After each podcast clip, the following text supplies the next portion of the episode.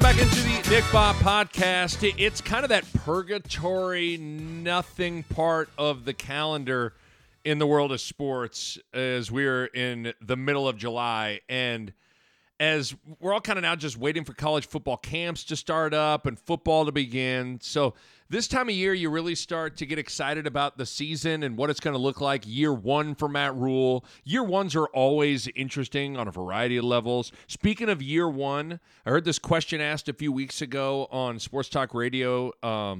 Basically asked the question of, hey, how is this year one for Rhule different than past coaches at Nebraska and their year ones? And that kind of got my gears turning, got my mind rolling. So interesting to unpack. So I'm going to get into that on this pod. And I also got an email from a listener about the ceiling and the floor for Nebraska football this season. I'm going to get into all of that on the pod today. Reminder real quick to make sure you subscribe to the podcast, give it a 5-star rating and a nice review. It all helps. I certainly always appreciate your guys' support of the pod. And remember, you can email me, nick@nickbahe.com. Email me anytime your thoughts. And that's where we'll start today, because speaking of emails, I got this email from Austin. It says, Nick, love the pod, never miss an episode. Thanks, Austin.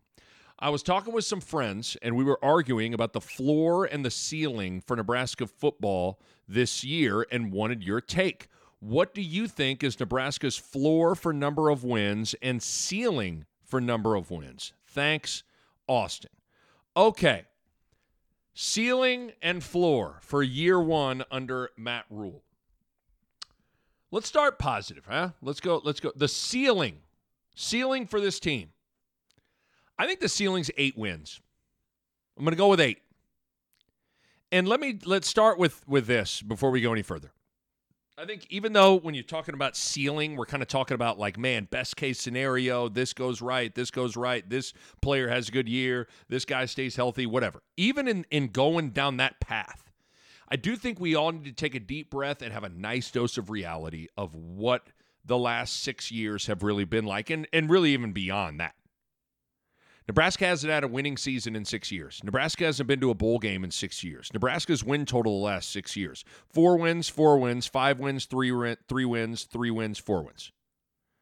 Nebraska, since 2016, has only been ranked one time, and it was in 2019's preseason poll. Remember, people were kind of chugging the Frost Kool-Aid.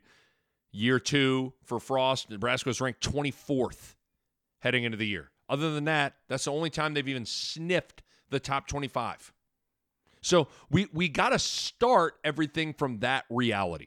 This has been a struggling program in just winning football games. So to sit here today and say, I think this team's going to win, could win 9, 10, 11 games, even in a hypothetical best case podcast scenario, seems a little far-fetched and not rooted in the reality of the moment. So I think we got to start with that when setting that ceiling number for this topic for Nebraska year one under Matt Rhule. So even in the conjuring up of the best case scenario of things, I still think it's got to be somewhat rooted in reality. I mean, sure, could we sit here and say hypothetically Nebraska, hey, they could beat Michigan. Hey, it could happen. Well, yeah, it could, but come on, we also got to operate with a sense of reality with this thing too. Okay, I wanted to preface everything with that. So I look at the ceiling for this team next year. I see 8. I think the ceiling's 8 wins. I look at it like this. You got 2 pretty easy non-conference home games in Louisiana Tech and Northern Illinois coming to town. I think those are and then you have another road non-conference game against a team in Colorado that was probably the worst Power 5 team in the country last year. So that game is winnable as well. So if you look at the non-con, it's really not that hard to see Nebraska going 3-0 in the non-conference portion of the schedule. So you look at it, this is how I kind of broke it out. You look at the non-con, you look at the home conference slate, then you look at the road conference slate. I just laid out the non-con, and then we look at the home conference slate. You got home games against Michigan, Northwestern, Purdue, Maryland, and Iowa. And if you kind of just go through it realistic, you go, okay, Michigan, that's a loss. Let's just put that in the L column. But then when you look at the 4 teams of Northwestern at home, Maryland at home, Purdue at home, Iowa at home, I mean, there's a world where Nebraska can beat all four of those teams. Northwestern has been awful for 2 years. And, you know, as I'm recording this, the news kind of broke about 24 hours ago with the hazing allegations going on at Northwestern. And, I mean, who knows if Pat Fitzgerald is going to be the head coach when the season starts in the wake of this hazing story. So Northwestern's been bad. Now they got a lot of drama around the program. Purdue has a new coach, a first-time head coach in young but pretty good defensive coordinator from Illinois, Ryan Walters. But first-time head coach, he's young. They got to replace their quarterback as well. Maryland is Maryland. They're good, not great. They got a pretty good quarterback in Tonga Viola, but they aren't world beaters, right? And then Nebraska beat Iowa last year. And there is still a little bit of a disaster on offense until proven otherwise right now, Iowa's. So all those teams, as I kind of lay it out, they're all a little vulnerable, in my opinion, right? Little vulnerable. So could I see everything going great for Nebraska where, hey, maybe Jeff Sims is that dude, right? He's rolling. He's a true dual threat. He gets his accuracy up. He's hurting people, running the football. He stays healthy. That stable of defensive backs are a year older, a year better. Newsom, Hartzog, Gifford, Miles Farmer, Buford, maybe all those guys are rock solid. Nebraska's stable of running backs, Gabe Irvin, Anthony Grant, those guys, maybe they're finding their way. Maybe the offensive line is improved and healthy. Ben Scott helps. Teddy Prohaska is healthy. Nuili is healthy. Or not healthy, but eligible. Like, maybe all those things are happening. I could see maybe, hey, things are going extremely well for Nebraska. Memorial Stadium is a hornet's nest. It's rocking again. And maybe Nebraska goes 4-1 in those 5 home conference games. Maybe they lose to Michigan, but they find a way to beat those other 4 teams. So let's keep going down that path. Let's say Nebraska goes 4-1 in their home conference slate.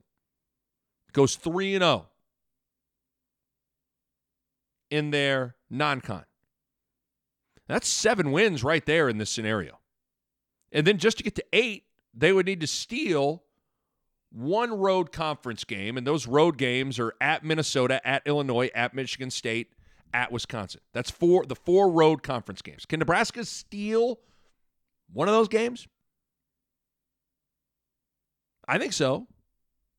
Again, a little bit of vulnerability with some of these teams. Illinois loses their defensive coordinator, who we just talked about at the head coach of Purdue now, and they lose a ton of their stars on defense and their stud running back Chase Brown. Wisconsin is undergoing a complete transformation in identity and blueprint. There's a world where they struggle with that. Michigan State lost their quarterback in the portal this spring. It's been a little up and down.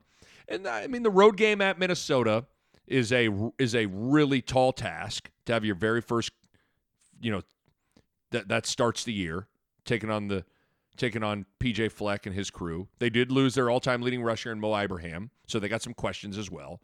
But could Nebraska steal one of those games, be at 8 wins in this kind of scenario that I'm conjuring up? I think if all the things kind of click for Nebraska, it's certainly possible. Go 3-0 in the non-con, go 4-1 in your home conference games, go 1-3 in road conference games. Boom, that's 8 wins right there. Or maybe the more realistic scenario is you go 3-2 in your home conference games and 2-2 on your road conference games, and that's how you get to 8. But I think the key in reaching this quote-unquote ceiling is going 3-0 in the non-con. Just kind of feels like any path to arriving at 8 wins likely has 3-0 in the non-con in that equation. So to me, the ceiling season looks like this. Maybe you lose a tough one at Minnesota, but then you beat Colorado on the road. Then you come home, you hammer Northern Illinois at home, and you hammer Louisiana Tech at home. Maybe you play Michigan tough at home, but lose.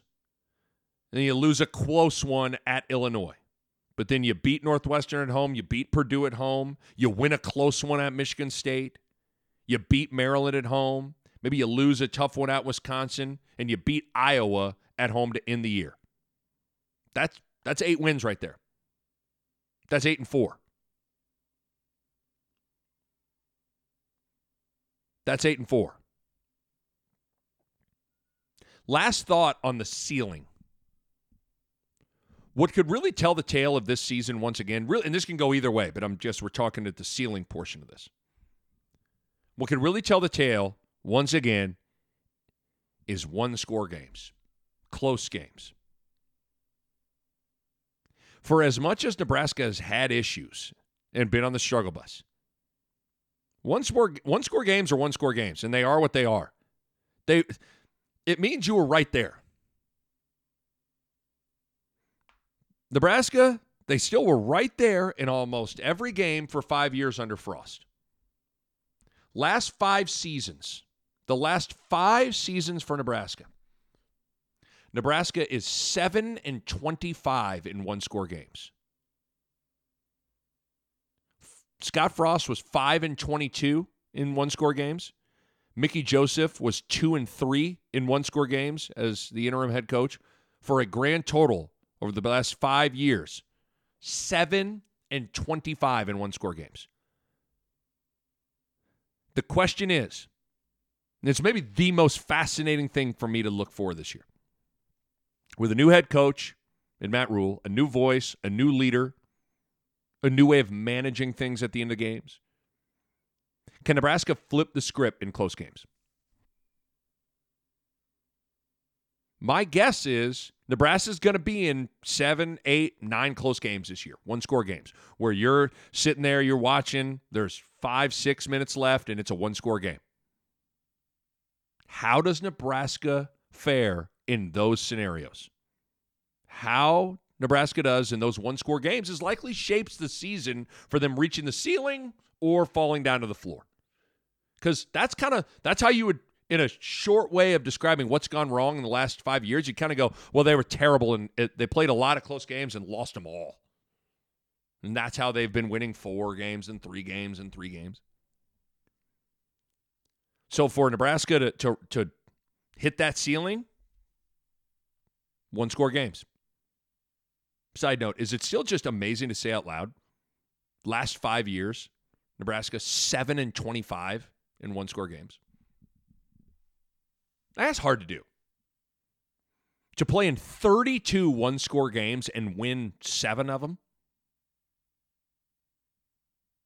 It's almost unfathomable. It's almost unfathomable, right? It really is. 7-25. I mean, again, there's that whole anecdote of across the 2021 and 2022 season, Nebraska endured a stretch losing 7 games in a row by single digits. That's the longest single-digit losing streak in the AP poll era. Just wild, right? So, ceiling, I see 8 wins. I think the floor is 3 wins. I do think, unfortunately, there is a world where this ends up going poorly, and it's similar to Rhule's first season at Temple or first season at Baylor, and Nebraska really struggles. I think there's a world where Nebraska's 3 wins are Northern Illinois and Louisiana Tech and maybe Northwestern at home, and that's it. Or maybe instead of beating Northwestern at home, you beat Colorado on the road. I think that's possible. As much as that hurts to say and it may hurt to hear, it's possible.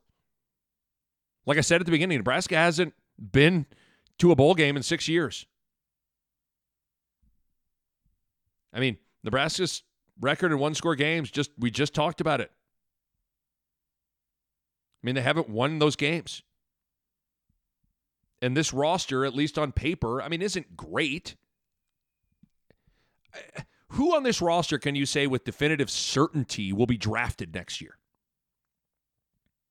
Who on this roster can you say for sure that's a first-team All-Big Ten guy right there? I don't know.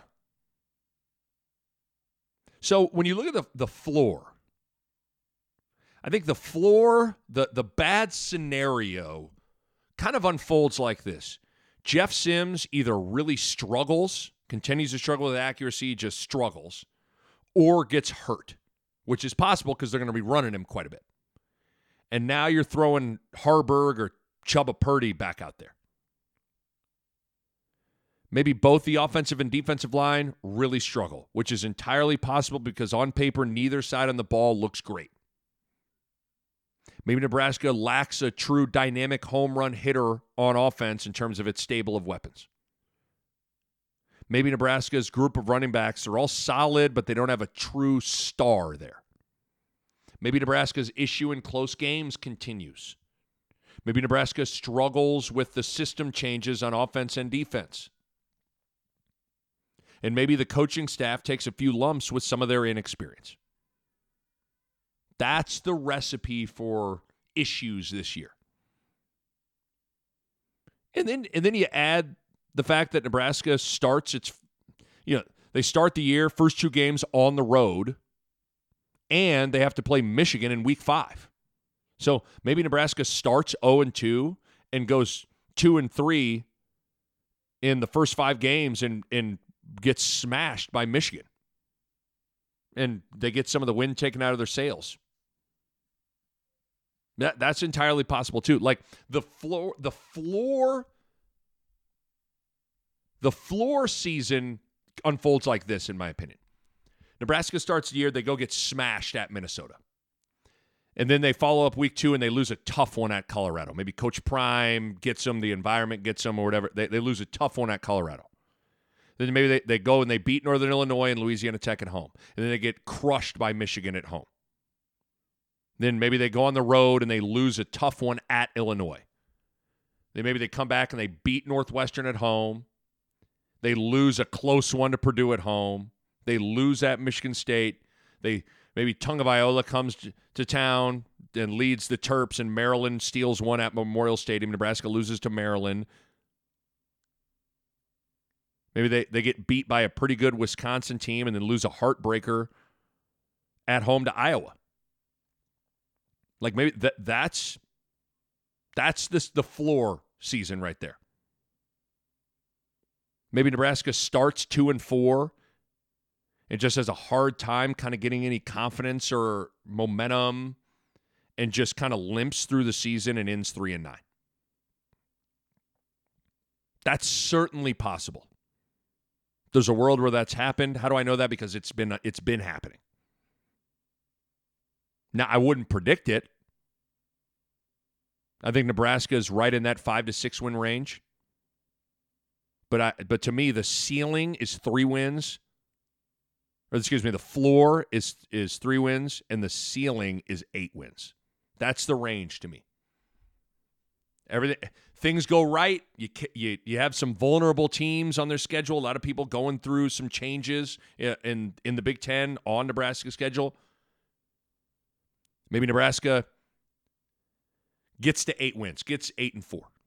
But there's a world where things go wrong. Jeff Sims gets hurt. Jeff Sims struggles. There's issues on both sides of the ball in the trenches. And Nebraska only wins 3 games. That's how I would answer that question. Ceiling, 8 wins. Floor, 3 wins. Okay, let me shift to this. Speaking of the upcoming season, year 1 under Matt Rhule. Year 1s are always so interesting at a variety of reasons. And unfortunately, we've all gotten very used to year 1s here at Nebraska because there's been so much coaching turnover, in particular over the last decade. And I heard that question on the radio, and it kind of got my thoughts going a little bit of like, how is this year 1 for Rhule different than the previous coach's year 1? And so I kind of thought, okay, I want to go coach by coach. And hell, we can go back to Tom Osborne if you want, because, in all reality, him and Frank's situations are similar in terms of their year 1s to a certain extent. But so, okay, let's kind of go through each coaching transition year 1 and examine it, and then kind of look at Rhule's as well. So, okay, the year is let's go all the way back to the 70s here. Let's go all the way back to 1973. Here comes Tom Osborne taking over for Bob Devaney. Bob Devaney had won 2 national titles in the last 3 years before retiring. Bob Devaney had beaten Oklahoma 3 of the last 4 years, too, which mattered a ton because of that rivalry. So the bar was high. The standard that Tom Osborne was walking into was, hey, beat Oklahoma, contend for a national title. Year one, Tom Osborne, Nebraska was preseason ranked 4th in the country heading into the year.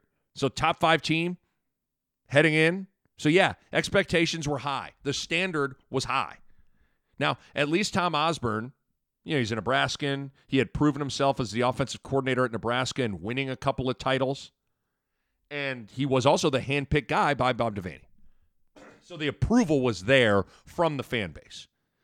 But certainly, you know, tough task when you kind of frame year one to keep the success train rolling and keep winning big. You're taking over for what at the time was the best coach. You know, Bob Devaney was on top of the game. That's hard. So year one, pretty challenging for Tom Osborne. Frank Solich then takes over for Tom Osborne in 1998. I mean, you know how that was. I mean, Tom Osborne was was football god at the time, at the collegiate level. 3 national titles in the final 4 years.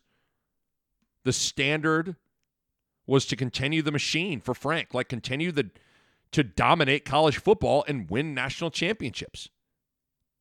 I am trying to fully remember what people actually expected in 1998, year one for Solich. I know what the expectation was, generally speaking. I mean, just anecdotally, it's like, I mean, people were stunned when Nebraska lost to Arizona State in 96, like legitimately shocked. Losing it just got to the point where it didn't happen. So there was this expectation to win every game, right? But at the same time, and you know, you're losing Frost and Amon Green and Jason Peter and those guys, and I don't know. It's hard to know. Like, I don't know if people fully thought another title was on deck, but nevertheless, like Nebraska, they were preseason ranked 4th in the country heading into the 1998 season. So at the same time, you're a preseason top 5 team. Like, you have national championship aspirations. So framing it in that way, you're taking over for the GOAT in the moment of college football coaches and Tom Osborne. You're taking over for a legend. 3 national championships in a 4-year span was what you were then dealing with. And the expectations were probably to win another title. You're preseason top 5 team in the country. Right or wrong, losing, you have to figure out the quarterback. You got Bobby Newcomb. You got all... But year one, how you frame it for Frank, hard. Extremely hard. Now, it helped that he inherited kind of like, you know, the machine was rolling, right? Like, he got handed the keys to the car that was humming along. But nevertheless, a lot of pressure there. Tons of pressure there. Not sure there was a more pressure-packed situation. I mean, you go to in the history of like college sports, like what Frank had to take over and keep rolling, that's hard. Extremely hard. So that was kind of year one for Frank. Year one for then Bill Callahan. Bill Callahan takes over for Frank Solich. Obviously, lots of angst going around Husker Nation during this time. Fan base, big time divided. Some were totally angry at the firing of Frank, changing the blueprint, changing the identity.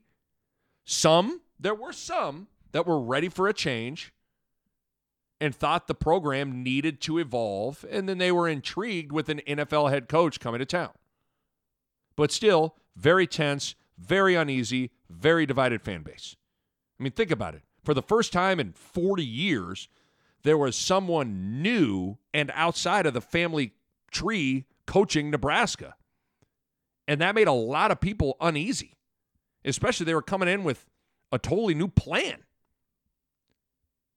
And what's hard is I do think people heading into that first year for Callahan, I think people knew that it would take a bit to change the personnel for the offense, right? This wasn't back in the portal area where you could just go get a guy and bring him in. You can't go get a Casey Thompson, who is the starter at Texas, and have him come start for you immediately, right? That's not how things worked. So I think people knew that, hey, this is going to be a little bit of a transition. Going to be some growing pains.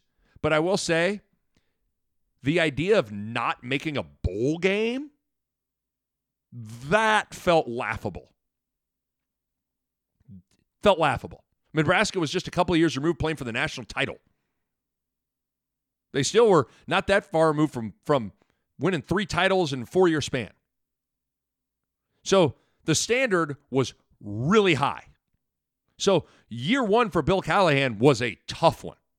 First of all, he had to win a good chunk of the fans over who have seen college football dominance, the likes of which no one has ever seen in a 40-year stretch, done a certain way, and then convince them that his way is better.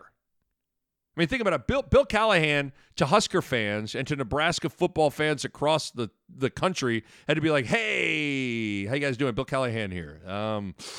So listen, man, I know you guys have won 5 national titles in like the last 30 years or whatever it is, last 3 decades, and been the standard of excellence in college football. But I have a better way of doing things. I have the better idea of how to do it.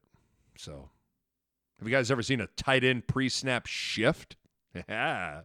You guys ever thrown the ball 55 times in a game? You ever seen that before? Yeah. It's pretty good. Is that right? Just picture like a bunch of Husker fans and overalls and arms crossed, like, no. It's a tough one to navigate, right? Got to win over the fans. And again, not making a bowl game for the first time since the 60s. Yeah, right. Right? This is a tough task at hand. You had to flip the entire roster to fit what you wanted to. You had to win over the fans. And you had to win football games.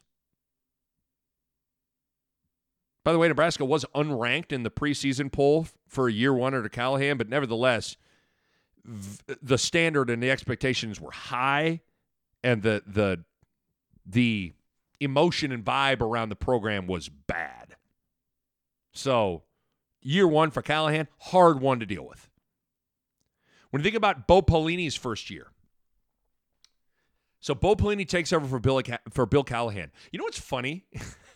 What's funny about reflecting on this moment, Bo Pelini taking over for Callahan, the 07 season comes and unfolds and happens, and then you know Bill Callahan gets fired, then here comes Bo Pelini. LSU just won a national championship. Bo was the defensive coordinator, all that stuff. Like, what's funny about reflecting on this moment was Nebraska fans, including me, I'm not trying to separate myself from Nebraska fans, thought that Bill Callahan in that 2007 season, but the Bill Callahan era, was the absolute rock bottom for the program. Like, most Husker fans thought this was it. It can't get worse than this. Complete bottom out. It's incomprehensible how things could get worse than this. That was what people thought. Oh, it can't get worse than this. And in my opinion, clearly it did get worse than this. Clearly, Nebraska, in my opinion, hadn't hit the real rock bottom. The end of the Riley era, even the end of the Frost era, were further down in terms of rock bottom. But what's amazing is to think of like, boy, it can't get worse than this. And this isn't meant to be like defend Bill Callahan. But what's amazing is Nebraska was only 1 year removed from playing in the Big 12 championship in 2006. They played Oklahoma in the Big 12 championship game.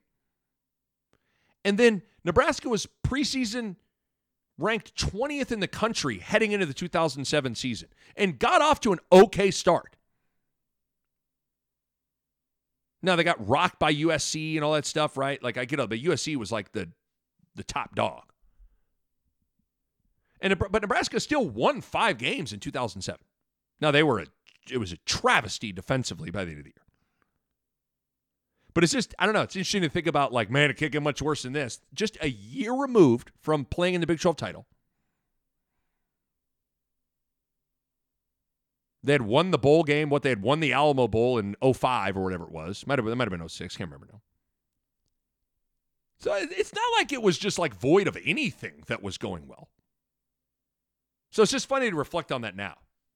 Like, in the moment, you were like, could this be worse? I mean, can you believe how bad this is? you know, people from the Riley era, from the future, Frost era, from the future show up. I'm like, yeah, it can.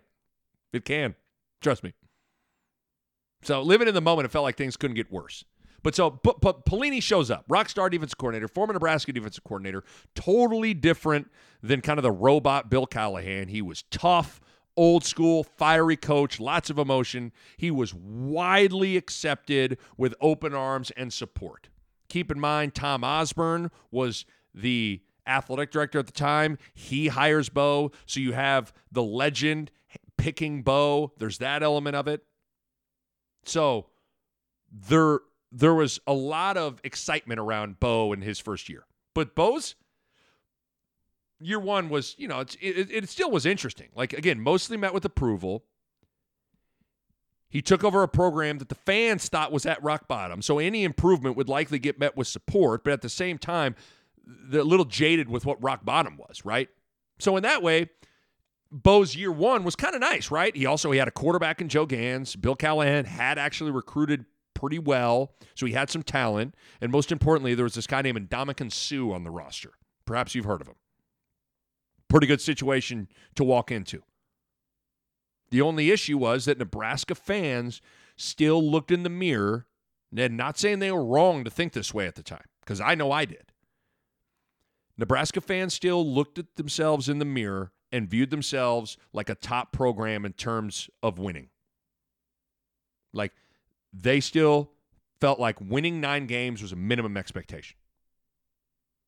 So in that regard, that is a challenging thing to navigate for year one. So it's good, like, Pelini inherited a situation where he's handpicked by the legend. A lot of the fans liked him. There was some talent there. You had a quarterback. You had a star on defense in Sue. Even though Sue really wasn't Sue until Bo showed up. But nevertheless, it was there. Nebraska was unranked in the preseason poll to start Bo's first year in 2008. But all in all, you think about all that stuff, fairly manageable year one for Bo on a variety of levels. Expectation was still there, but a pretty good situation. Then you think about 2015. Mike Riley takes over for Bo. Ooh, this was a brutally tough year one to walk into for Mike Riley. The drama of Nebraska football had reached its peak. In many ways, Nebraska football had become political. Instead of Democrats and Republicans, you had Bo Pelini fans and then the anti-Bo Pelini crowd. And boy, they didn't like each other. And it was toxic, really toxic. And Bo's personality only stoked the flames of that even more, that toxicity. So Bo Pelini gets fired. He was kind of felt like a dead man walking for 2 years. So just like the emotion and the walking on eggshells and the tension just was, it was crazy. I can't express the tension for 2 years. But Bo gets fired, and then Nebraska hires quite possibly the most underwhelming, who the hell is that guy imaginable in 60-year-old Mike Riley from Oregon State. Again, I the news broke when I was doing my radio show at the time at 1620. I was live on the radio. I was just about to bring on Jason Peter. Like, he was, I literally teased, like, coming up next, Jason Peter, we come back here. And during a commercial break, the news breaks. I'm like, Mike Riley. I had to Google Mike Riley. I was like, who the fuck is Mike Riley? I think a lot of people had to do that. Because at that point, people had listed, there were 30 to 40 names thrown out, like, well, what about this guy? What about this guy? You know, every Bleacher Report, here are 10 candidates for the Nebraska job. SI, here are 10 candidates. Like, you'd stockpile all the names that people were throwing against the wall. Nobody threw Mike Riley's name out. Nobody.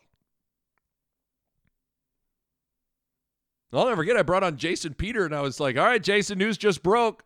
Mike Riley is been named the new head coach. What's your reaction? And Jason goes, WTF. I was like, perfect answer. But I'd say most Husker fans were either out on Riley from the jump or extremely skeptical from the jump. So Riley walked into a really toxic environment where the vast majority of the Husker fans either didn't want him or were very skeptical of him. Keep in mind, he also had to walk into a locker room where there were a lot of guys that wanted Bo to continue to be the head coach, were fiercely loyal to Bo, did not want to see a coaching change. So he had to win over the locker room as well. And then when you add the fact that Bo Pelini had won 9 games or more for 7 straight years, whoo, baby, you have yourself a really tough situation to deal with in year one for Riley. Anything less than 9 wins was going to get met with anger, and you had to win over the fans who didn't really want you and the players who wanted to see Bo still be there. Not to mention the athletic director that hired him, Sean Eichorst, was about as popular as a mosquito bite at the time. So, yeah, Mike Riley's year one situation, good luck with all that. It was not good, and it didn't go well. It didn't go well. Riley had a tough year one, man. That was a tough first year to navigate. So then Riley gets fired, and here comes Scott Frost. 2018. And you know, y'all know how this was. Frost rode in on his white horse as the savior, golden boy, Wood River, Nebraska, former national championship winning quarterback. He was the national coach of the year at Central Florida, went undefeated at Central Florida. I mean, this was like out of a fairy tale Disney movie. The state of Nebraska and the fan base was euphoric. That's how I would describe it. Euphoric. The introductory press conference for Scott Frost was like a wedding ceremony. And the entire first offseason was like the wedding reception. And then year one was initially like the honeymoon. And even though Nebraska started out 0-6 in year one under Frost in his first year, my analogy at the time was like Nebraska fans, they got rain every day on their honeymoon in Jamaica at the resort. So, you know, people were upset, but not really, you know? Like, imagine you're on a honeymoon, you're with your new bride, your new husband or whatever, and you just got married, you're on a high, you're in Jamaica, but it's raining. You're like, "Ah, shit, this sucks, but hey baby, I still love you and we're at a resort. This is great. Life's great." That's how the first year was. Even when you're going 0-6, you're like, "Ah, shoot. Oh, yeah, Scott Frost. I love you. Come here, baby. Let's drink some Coronas and watch the sunset into the rain. Can't be out there, but whatever." Like, that's what it felt like. So, I mean, again, people were, like, I'm not saying that people were, like, excited that Nebraska was losing, but were people upset? I mean, not really. So, I mean, yeah, Frost's year one situation was about as big of a cakewalk as you could imagine walking into. Like, now, I will say this in fairness to him, he did inherit a situation of Riley where the culture was not good. I think the roster wasn't great. I think the recruiting issues had reared its ugly head. Like, the talent was not very good. So there were elements of like Frost's situation that he inherited that were with the roster that were not good. But when you take the temperature of like, hey, fan base, how they're reacting, expectations, how everyone viewed you in that first year, it's hard to imagine a better year one scenario to walk into. Everything kind of not football related, right? And I've heard, I think it was Sipple has said this, and I kind of agree with him. In hindsight, I think one of the mistakes or one of the issues for fans and maybe even Scott Frost himself initially was everyone was too caught up in the euphoric honeymoon fairy tale story of Frost being back. And Nebraska, everyone involved, maybe needed to have some more urgency right away. Like, that's where there's a fine line of like, got to give this guy a long runway, but like at some point that plane's got to take off. And it was like, you guys ever flown into, this isn't really a runway, but you fly into Denver, there's just like, I feel like you drive for like 25 minutes before you get to like, you taxi forever before you get back to like the airport if you land in Denver. Like that was like, oh, let's give him a runway where he's just going to be on the runway for 30 minutes. Like at some point, plane's got to get up in the air. There could have been a little bit more urgency to get that thing up. But it's hard to know that in the moment to defend me and everybody that was involved because everyone, and I mean everyone, thought Scott Frost was the answer, thought he was the guy, thought he was the savior. So people acted and reacted accordingly. So Frost maybe had a really easy year one situation. I don't even really remember what, if any, expectations there were for U1.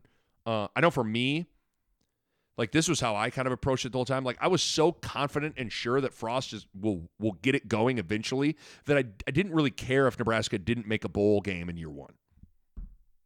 And I think most fans kind of felt like I did. There was such a feeling of confidence and total belief that Frost would get it rolling eventually that any expectations in the short term kind of felt like unnecessary drama at the time. Like, hey, what are you worried about? You know, if someone would have walked in like, hey, man, they better get to 7 wins this year, people would be like, psh, dude, you have a beer, relax. What are you worried about? Frost is here. He'll get it going eventually. Like, that was the vibe. Psh, come on, Bill, calm down. Give him a Coors Light, relax. It's Frost. What, do you think this is not going to work? Come on. It'll work. Like, that sums it up perfectly. So that's a pretty good situation to walk into if you're Frost. Sure, roster needed to work, culture needed to get flipped, all that stuff. But in terms of pressure and all that stuff, it's kind of like, eh.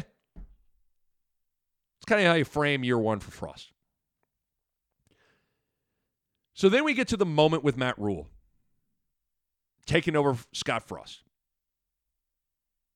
Matt Rhule has taken over a situation that, at least in the moment, does feel like rock bottom for the program. This feels like rock bottom. Now, I might record a podcast in 10 years and be like, you know what people thought in the moment? They thought Frost was rock bottom. No, it was this. But in the moment, all we can do is operate in the here and the now. And in the here and the now, this feels like rock bottom. Right? The savior failed. The guy that everyone thought was the answer wasn't the answer. 5 straight losing seasons, now 6 straight years with no bowl game, not good. And Nebraska fans have been through quite a bit. They've had their hearts broken quite a bit. Seen coaches come and go and fail and leave. All that takes a toll. And where it has absolutely taken a toll is in the expectation department.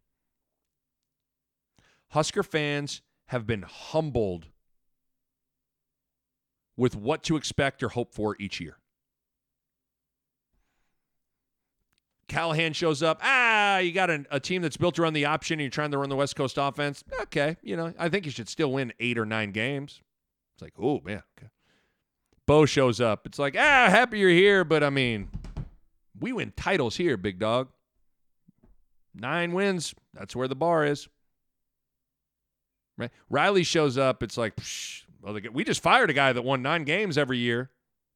So that's where the bar starts, big fella. Frost shows up. It's, everybody's so excited that it's going to get going eventually. But nevertheless, people felt like it was absolutely going to get going. But so over the years, all these coaches coming and failing, taking a toll on that expectation department. I mean, you tell me, has the bar ever been lower right now? Expectations, in my opinion, have never been lower than they are right now. Just get to a bowl game. Look competent, and fans will be satisfied. That's the bar that Rhule is tasked with clearing. That's a pretty low bar. Just go play hard, look organized, look well coached. Don't shit your pants in the fourth quarter of every close game. Win 6 games, get to a bowl game. That's Rhule's year one to-do list. That's a fairly doable year one. And I'd say Matt Rhule has been met with pretty widespread support for the most part, right? I mean, nobody will get the kind of, if the bar is Frost and that reception, all that stuff, well, no one's going to come short of that, or everybody's going to come short of that, right? Like, nobody will get the kind of reception and support that Frost got when he arrived. But I'd say Rhule is in that Pelini area of reception, maybe even a little higher. I don't know. Maybe not quite as, but like right, him and Bo are similar. Because if you think back to the coaching search to replacing Frost, Remember, there wasn't an obvious home run, that's the guy candidate out there. Some people like Lance Leipold. Some people like Chris Kleiman. Some people wanted Mickey Joseph to keep the job. There just wasn't a ton of no-brainer, obvious guys out there. But Matt Rhule was always right at the top of the list and at the center of the conversation throughout that entire couple-month-long process. And when Matt Rhule got named the head coach, it took 5 minutes of the introductory press conference for a lot of Husker fans to be like, oh, wow, I like this guy. He feels like a Nebraskan. He feels like Nebraska. So his approval rating has been pretty good from the start, and I think he's only everything he's done since that point has only increased it. Now, the roster he's inheriting, not awful, not great. The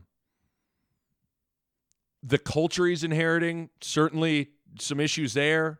Maybe got some mental issues with close games and all those sorts of things.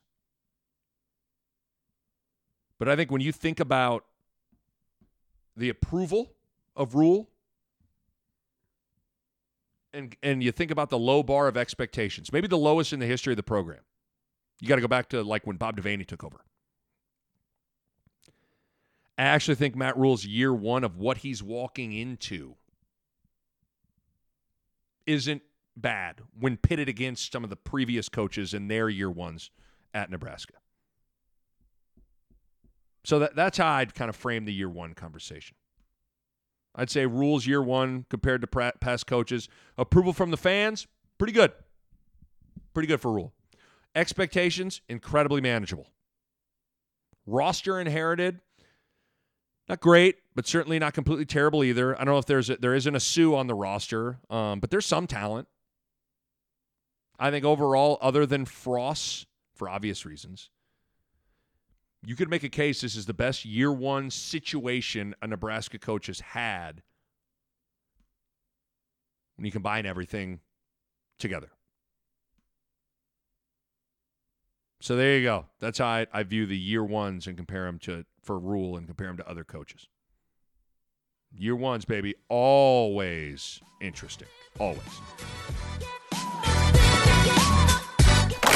A Herd at Sports Network production.